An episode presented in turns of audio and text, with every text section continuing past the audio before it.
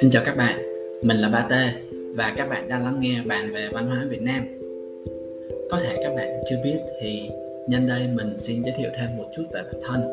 Thì mình là một người theo đạo Công giáo và nhà thờ từ lâu đối với mình nó không còn đơn giản là nhà thờ nữa. Bởi vì nơi đây nó mang cảm giác rất là thân thuộc với mình và nếu như lâu ngày mà mình không đến nhà thờ thì mình sẽ cảm thấy rất là nhớ và nó không chỉ đơn giản là nơi để mình đi lễ cầu nguyện nữa. Nó còn là nơi để mình gặp gỡ bạn bè và tham gia các hoạt động vui chơi giải trí. Nhà thờ mà vui chơi thì nghe cũng kỳ ha. Nhưng mà thực ra là có đó.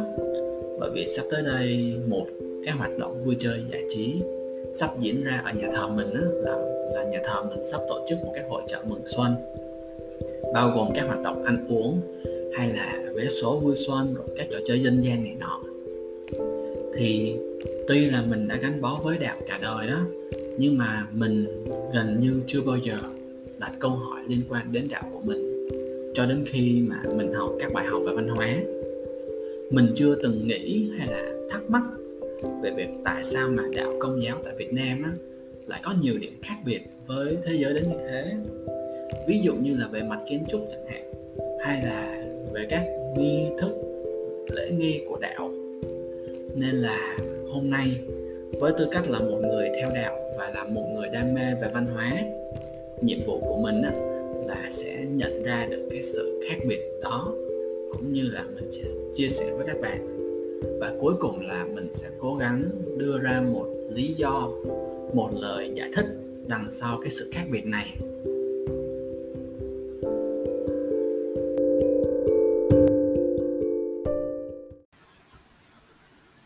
Một chút lịch sử về đạo Thiên Chúa nói chung á thì đạo được du nhập vào Việt Nam từ đầu thế kỷ 16 thời Trịnh Nguyễn phân tranh. Tuy nhiên tới thời nhà Nguyễn thì đạo bị cấm gắt gao và chỉ tới năm 1884 khi mà Việt Nam chúng ta đặt dưới sự bảo hộ của Pháp á, thì đạo mới được phát triển mạnh cho tới tận ngày nay. Có thể nói nhà thờ công giáo tại Việt Nam là một nét giao thoa giữa văn hóa của người Việt và văn hóa phương Tây. Theo tạp chí kiến trúc á, thì họ chỉ ra rằng kiến trúc của các nhà thờ công giáo thời kỳ đầu cụ thể là xây dựng vào cuối thế kỷ 19 đầu thế kỷ 20 ở khu vực đồng bằng Bắc Bộ có sự giao thoa rõ rệt giữa kiến trúc nhà thờ phương Tây và kiến trúc Việt Nam cổ truyền. Và không chỉ đồng bằng Bắc Bộ thôi đâu nha các bạn. Sau này thì khi mà người dân di cư nhiều hơn vào phương Nam á thì họ cũng đem theo nét kiến trúc độc đáo này đến với các nhà thờ ở miền Nam như là khu vực Đông Nam Bộ hay là đồng bằng sông Cửu Long. Điểm khác biệt đầu tiên về mặt kiến trúc á, là việc xây dựng hòa hợp với thiên nhiên. Các bạn còn nhớ hồi mình phân tích về tính cách thích chinh phục tự nhiên của người phương Tây và tính cách hòa hợp với thiên nhiên của người phương Đông không? Mình có đưa ra ví dụ về cái tính cách này là thông qua việc xây dựng cơ sở thờ tự của mỗi bên. Thì mình nói là phương tây, họ san bằng một khu vực thật là rộng và không có một cái cây nào cả để mà họ xây nhà thờ. Còn trong khi đó thì người việt chúng ta khi mà xây dựng chùa chiền thì rất là chú trọng vào cảnh quan, cây cối xung quanh chùa sao cho mà nó hòa hợp nhất có thể. Vậy thì đối với trường hợp người Việt xây dựng nhà thờ thì sao? Người Việt sẽ áp dụng cách xây dựng không cây cối của người phương Tây hay là chọn cách hòa hợp với thiên nhiên như là cách mà họ xây đền chùa. Vế sau nha các bạn. Nhà thờ quê mình á, có hai hàng cây bàn cổ thụ luôn. Không chắc gọi là cổ thụ có đúng không bởi vì qua tận mấy chục năm rồi mà nhìn mấy cái cây bàn đó vẫn còn tông teo lắm luôn nói chung á, là hai bên hông nhà thờ quê mình á, có hai hàng cây bàn rất là cao luôn. Cao hơn cả chiều cao của nhà thờ luôn mà. Và nếu như mà bạn đi từ xa á, thì hàng cây này nó sẽ che đi gần như toàn bộ nhà thờ. Và lúc này thì bạn chỉ còn thấy có mỗi cái tháp chuông thôi. Nếu như mà là người phương tây á, thì họ đốn bỏ hai hàng cây bàn đó rồi đó. Nên nhưng mà người việt chúng ta thì lại giữ lại, tạo thêm cảnh quan mà việc giữ lại hai hàng cây bàn á ngoài việc tạo cảnh quan á thì nó cũng mang lại tác dụng mà kiểu như tạo thêm bóng mát nè không khí trong lành nữa. Bởi vì nước ta là một nước có khí hậu nhiệt đới gió mùa mà rất là nóng nực luôn đặc biệt là mùa hè. Nên là cái hàng cây này á, giúp cho những người dân dự lễ có cảm giác dễ chịu hơn rất là nhiều. Mà ngoài cây xanh ra thì khuôn viên nhà thờ không chỉ có mỗi cái nhà thờ không bên phương tây á, thì có thể như vậy. Nhưng mà việt nam á, có rất là nhiều khu vực khác ngoài nhà thờ nữa. Như là khu vực tượng đài nè. Tùy nhà thờ thì có nhà thờ xây dựng tượng đài đức mẹ nhà thờ xây dựng tượng đài các thánh bổn mạng của họ. Trước tượng đài có thể bày thêm ghế đá nữa để mà người dân ngồi và cầu nguyện thêm ngoài giờ lễ. Và bởi vì có rất là nhiều hạng mục nhỏ như vậy nên là thông thường nhà thờ sẽ có thêm một cái hàng rào bao bọc khuôn viên của nhà thờ sẵn đây thì mình sẽ phân biệt cho các bạn hai cụm từ là nhà thờ và giáo xứ luôn. Cụ thể thì mình nghe lại từ một đàn anh dạy giáo lý cho mình biết thôi. Thì nhà thờ là một cơ sở vật chất dùng để uh, tổ chức thánh lễ để mà người dân cầu nguyện nè. Còn giáo xứ á, thì bao gồm cái nhà thờ đó luôn và cộng đồng giáo dân thuộc giáo xứ. Hiểu đơn giản là vậy thôi phong cách Việt Nam á, mà được thể hiện rõ nét trong các nhà thờ thì là ở các chi tiết như là cổng tam quan và mái đình. Và theo ý kiến cá nhân của mình á và dựa theo rất là nhiều nhà thờ mà mình từng đi tới và quan sát thì cổng tam quan và mái đình là hai kiến trúc của chùa Việt Nam mà kiểu như được sử dụng nhiều nhất trong nhà thờ um, các nét kiến trúc chùa này bạn có thể thấy ở các nhà thờ nổi tiếng như là nhà thờ Cha Tam ở quận 5 Sài Gòn. Họ cho xây dựng một cái cổng chào khá là nổi bật luôn phía trước nhà thờ. Và nếu như mình nhớ không lầm á thì nhà thờ nằm ở phía cuối con đường Trần Hưng Đạo. Và bạn đi hết con đường đó thì cái thứ đập vào mắt bạn á chính là cái cổng chào của cái nhà thờ này. Cổng tam quan theo mình hiểu đơn giản á thì lại thì là cái loại cổng này nè, nó có ba lối vào. Hai lối vào bên hông á, ngày xưa thường được dùng cho các quan lại cấp thấp hoặc là dân thường. Và đây là hai lối mà chúng ta nên sử dụng khi mà bạn bắt gặp cổng tam quan ở bất kỳ công trình kiến trúc nào. Còn lối đi chính giữa theo thông tục ngày xưa thì lối đi này dành cho những người quyền quý nè, có chức cao nè, như là quan to hay là vua chúa. Và hoặc là nó được dùng để mà cử hành nghi thức rước kiệu hay là lễ hội gì đó thì họ sẽ dùng cái cánh cửa chính giữa này. Còn trong thời hiện đại này á, thì chúng ta không còn vua chúa nữa nên là cái lối đi này á, thì một vài nơi họ sẽ cho đi thoải mái. Thích đi lối bên hông cũng được mà đi chính giữa cũng chả ai nói gì. Nhưng mà cũng có một vài nơi á, thì họ vẫn giữ cái nét truyền cái nét văn hóa này. Họ đóng cổng chính và chỉ mở khi mà họ tổ chức cái sự kiện gì quan trọng. Ví dụ như là đón một nhân vật cấp cao hay là kiểu như đón thủ tướng, chủ tịch nước đi, đón chủ tịch nước. Hay là họ tổ chức lễ hội, rước kiệu này nọ thì họ sẽ mở cổng chính. Nói tóm lại á, thì cổng tam quan được xây dựng, được xây dựng trong rất là nhiều công trình kiến trúc ở Việt Nam và trong đó có cả các nhà thờ công giáo luôn lần sau mà bạn đi ngang qua thấy các cổng tam quan á thì đừng có vội nói là chùa nha. Bởi vì sâu bên trong có thể là các nhà thờ đó. Nhìn vậy thôi chứ mà không phải vậy đâu. Ngoài cổng tam quan ra thì mái đình mái ngói là nét văn hóa thuần việt mà bạn có thể bắt gặp ở phần trên của nhà thờ. Họ xây dựng um, cái um, góc mái á uốn cong ra bên ngoài và tạo thành cái đầu đao và đó là cái mái thuần việt đó các bạn. Đôi khi mà họ còn làm thành mái ngói giống như là nhà nông thôn ở Việt Nam luôn. Họ sử dụng ngói âm dương để mà lợp mái nhà luôn. Nội thất bên trong nhà thờ cũng có thể sẽ khiến bạn liên tưởng đến um, um, kiến trúc cổ truyền của người Việt khi mà cái khu vực làm lễ của linh mục á nó rất là rực rỡ luôn ví dụ như là nhà thờ Phát Diệm ở Ninh Bình á họ cho sơn son thiếp vàng cái khu vực làm lễ. Nó nhìn nó giống như là cung đình luôn á. Vị linh mục mà đứng đứng làm lễ ở đó trông chẳng khác gì vua luôn. Rồi họ cũng xây dựng nhà thờ theo cấu trúc của chùa luôn. Nhà thờ à, phát diệm các bạn mình sẽ trích từ tạp chí kiến trúc ra bởi vì mình nhìn ảnh mà mình không biết diễn tả sao cho đúng luôn. Cụ thể là hai mái lớp theo dạng à, mái trồng diêm dựa trên các bộ vì trồng rường giá chiêng đỡ mái với chín hàng cột gỗ lim rất gần với lại kiến trúc đình chùa Việt. Ừ, các bạn thử Google bên trong nhà thờ phát diệm rồi chiêm ngưỡng thử nha. Nếu mà không có mấy cái hàng ghế mà để giáo dân ngồi nghe lễ thì nhìn y chang chùa của người Việt Nam luôn điểm cuối cùng mà mình nghĩ được về sự khác biệt giữa kiến trúc uh, nhà thờ Việt Nam và nhà thờ bên phương Tây á là ở Việt Nam chúng ta còn áp dụng phong thủy vào việc xây dựng nhà thờ nữa cơ. Thì ví dụ đơn giản nhất á, là thế tựa sơn hướng thủy.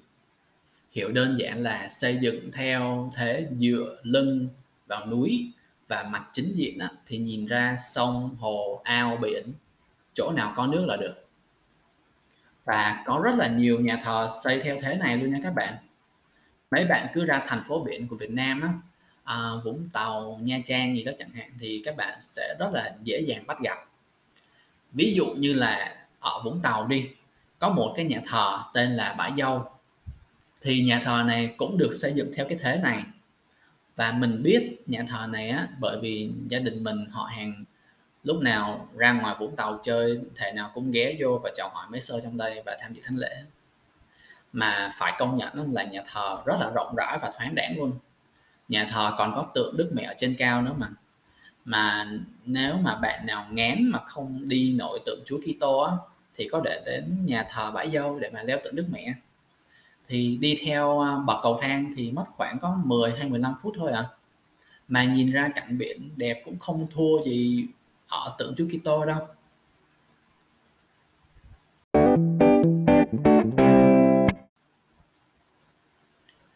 Chúng ta vừa điểm qua một số điểm khác biệt trong kiến trúc nhà thờ Công giáo ở Việt Nam và ở phương Tây. Bây giờ chúng ta sẽ bàn về các nghi thức, lễ nghi, thủ tục làm lễ. Liệu là có điểm khác biệt nào không? Wow, tất nhiên là có rồi và có rất là nhiều là đằng khác luôn á. Đầu tiên, mình sẽ nói về tín ngưỡng thờ tổ tiên. Chúng ta người Việt ai cũng thờ tổ tiên mà đúng không?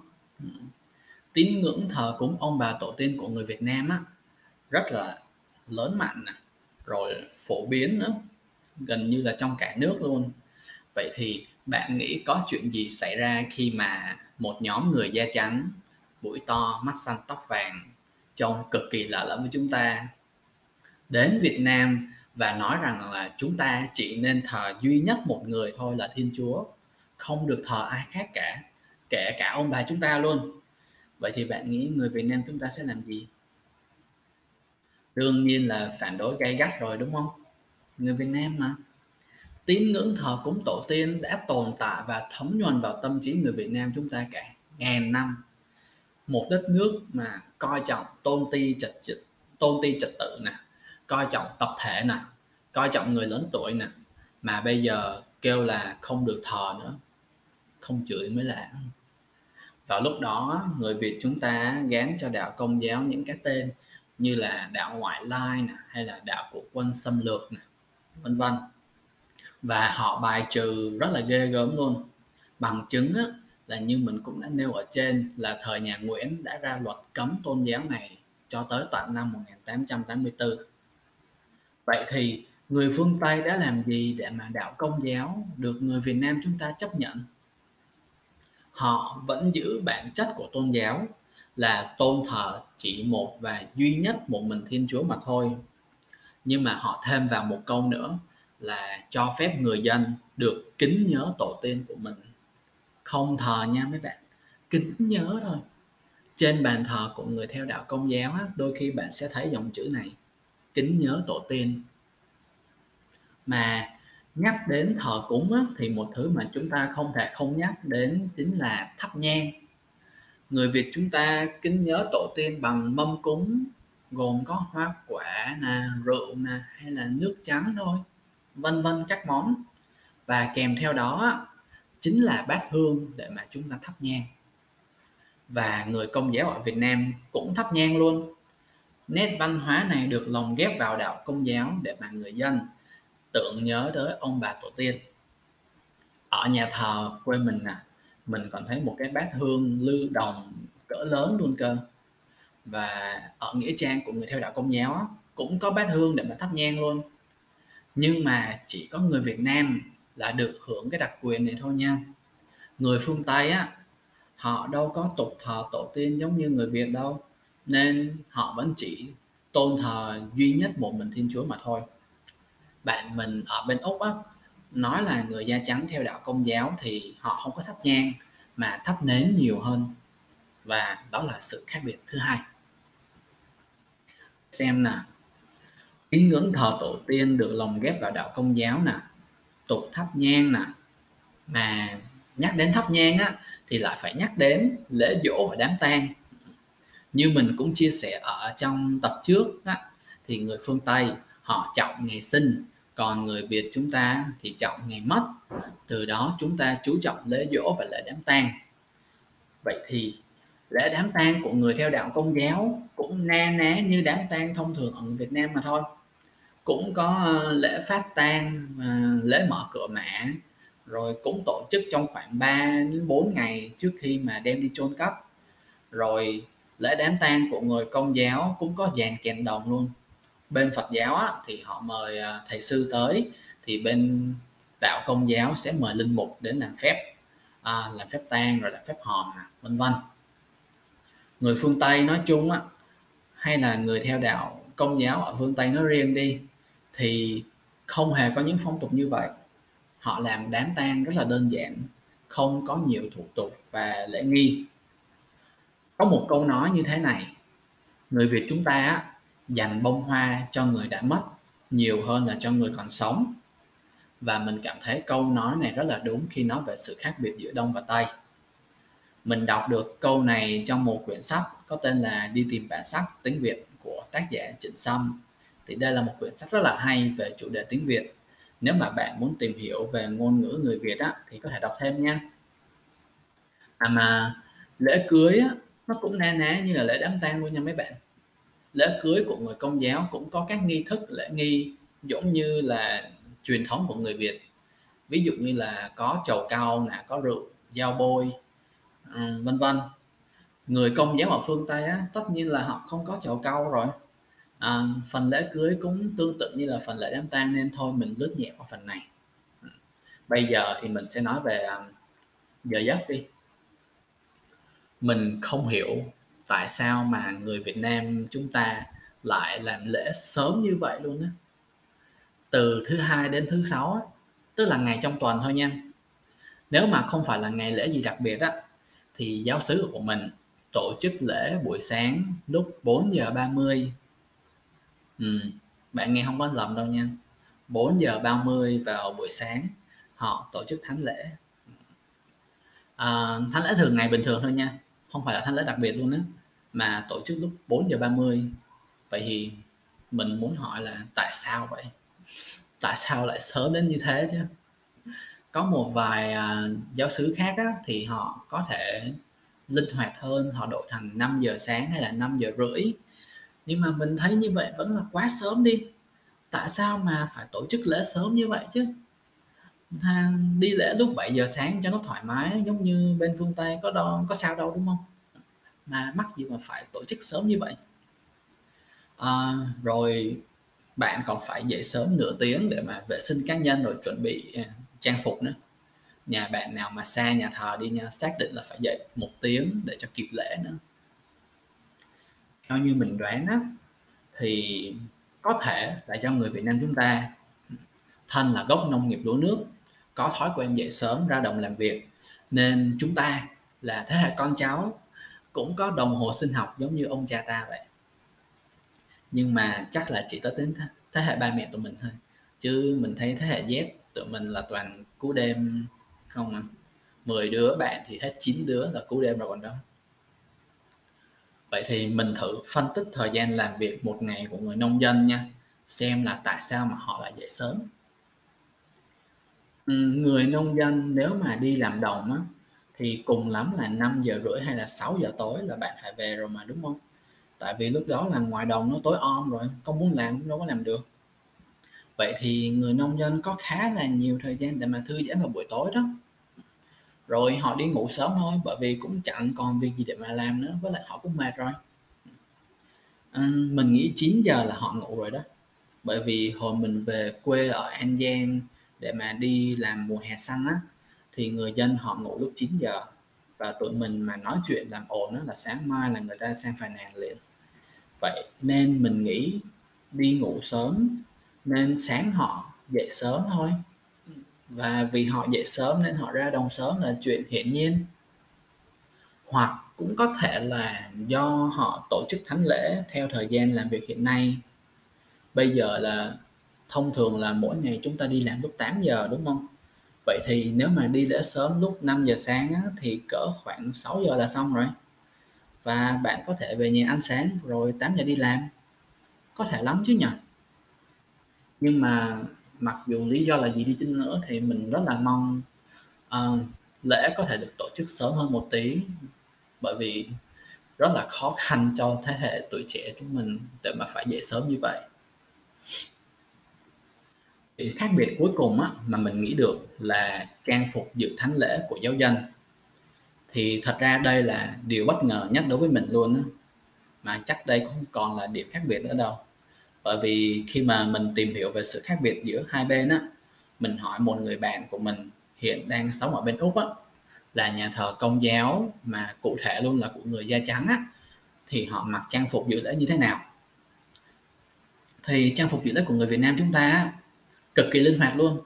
Nếu như mà không muốn nói là hơi tùy tiện thì bạn đi lễ thường ngày thì bạn diện đồ cơ bản là quần jean và áo thun, thì đó được xem là bình thường. Ừ, trang phục mà trang trọng hơn một tí á, có thể bạn mặc áo sơ mi, quần tây.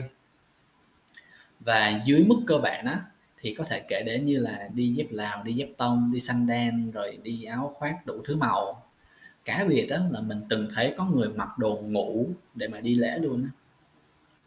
Vậy thì bạn nghĩ người phương Tây á, họ mặc đồ ra sao khi mà họ đi lễ? Chúng ta vẫn thường hay xem phim Mỹ là phim Anh là đúng không? Thì cái người nam á, thì họ thường hay mặc suit để đi lễ, áo sơ mi nè, rồi thắt cà vạt, mặc quần tây, đi giày da. Còn nữ thì có thể sẽ đa dạng hơn như là mặc đầm, mặc váy, mặc áo tay dài. Nói chung là nhìn rất là lịch sự và nhã nhặn.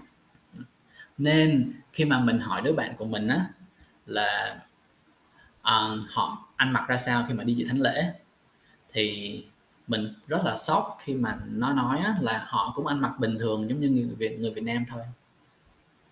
Ví dụ như là bạn mình nói là bạn mình từng thấy một người nam kia mặc quần ngắn ngang đùi và áo thun để mà đi lễ nhà thờ, không mặc suit giống như trong phim mình hay xem, mà người đó mặc quần đùi để mà đi nhà thờ. Thì tới tận bây giờ là mình vẫn sốc luôn á. Đúng là không nên tin vào phim ảnh. Vậy thì nguyên nhân vì sao mà đạo Công giáo ở Việt Nam lại pha trộn nhiều nét kiến trúc và tín ngưỡng bản địa đến như thế? Có thể là bởi vì người Việt chúng ta từ xưa đến giờ là đã bị ảnh hưởng sâu sắc bởi triết lý của Phật giáo rồi. Mà nếu mà nói quá thì có thể xem Phật giáo là quốc giáo ở Việt Nam luôn á. Những người không theo đạo Phật mà vẫn đến chùa cúng viếng như bình thường mà. Hơn nữa, um, có lẽ vì đạo Phật á, nó có nguồn gốc thuộc, uh, Ấn Độ cổ đại và đây là nền văn hóa gốc nông nghiệp giống như Việt Nam vậy. Vì thế các tư tưởng, triết lý sống của họ phù hợp với lại tín ngưỡng bản địa của người Việt Nam. Bởi vì cùng một gốc mà, nên việc người Việt chúng ta đón nhận cũng là rất là dễ là bình thường. à, mà đạo Công giáo á, thì lại không có những triết lý đó. Họ bắt chúng ta chỉ thờ một mình Thiên Chúa thôi, nên mới gây ra cái sự phản kháng đến như vậy. à, vì vậy, để mà họ có thể truyền bá tại Việt Nam một cách dễ dàng, họ bắt buộc phải thay đổi cái đạo của họ cho phù hợp với lại triết lý sống và đức tin của người Việt Nam. một lý do khác nữa mà mình nghĩ có thể là vì tính cách tổng hợp và lối sống linh hoạt của người Việt Nam chúng ta. Chúng ta tổng hợp những cái hay, cái tốt của từng bên để tạo thành một thứ hài hòa nhất cho riêng mình. Giống như trường hợp đạo cao đài vậy đó. Các bạn nhớ không?